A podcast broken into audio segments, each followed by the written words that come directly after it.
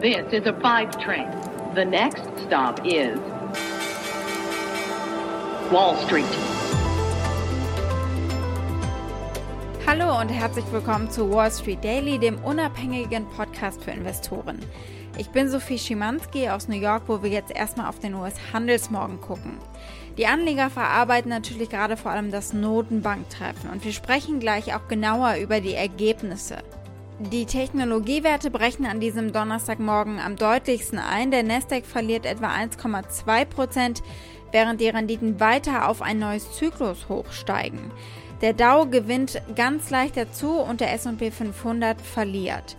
Und so haben sich in Vergangenheit äh, schon öfter Inflationsängste manifestiert und natürlich in steigenden Renditen am Bondmarkt. Die zehnjährige Rendite liegt bei über 1,73 Prozent und damit fast auf dem höchsten Stand seit Januar 2020. Die 30-Jahres-Rendite liegt über 2,5 Prozent. Händler setzen darauf, dass die Notenbank die Inflation regelrecht überschießen lässt, wenn und während sich die Wirtschaft erholt. Das stimmt so nicht, da gucken wir gleich auch noch mal genauer drauf.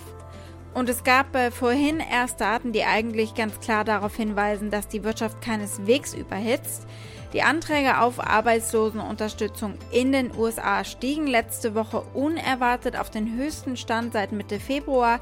Das zeigen Daten des Arbeitsministeriums. Und zwar haben sie angezogen um 45.000 auf 770.000.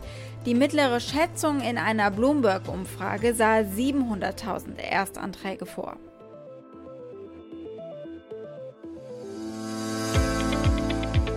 Paul gestern eindeutig in seiner Aussage, nichts mit Zinssteigerungen. Und er hatte ja schon angekündigt, dass auch die Inflation punktuell über die 2%-Marke wird steigen können. Börsengang von Vantage Towers. Tochter von Vodafone, ein Stück solides Handwerk und die stellt Sendemasten auf. I wish you and the entire Vantage Towers team a successful start and even more importantly a bright future and a positive long-term performance as a publicly listed company.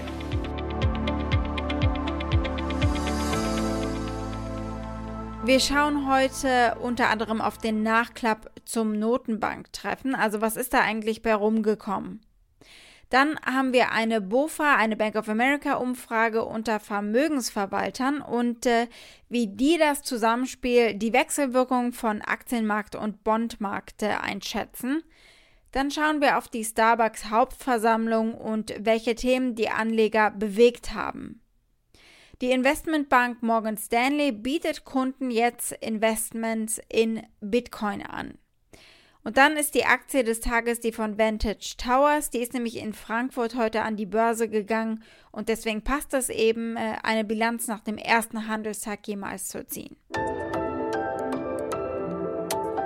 Soweit die wichtigsten Themen der heutigen Ausgabe. Als Pioneer hört ihr die kompletten Folgen auf unserer Website thepioneer.de und in den gängigen Podcast-Apps. Wenn ihr noch kein Pioneer seid, könnt ihr euch auf unserer Seite anmelden und damit unterstützt ihr unabhängigen Journalismus, haltet unsere Angebote werbefrei und ihr habt Zugriff auf alle Pioneer-Inhalte.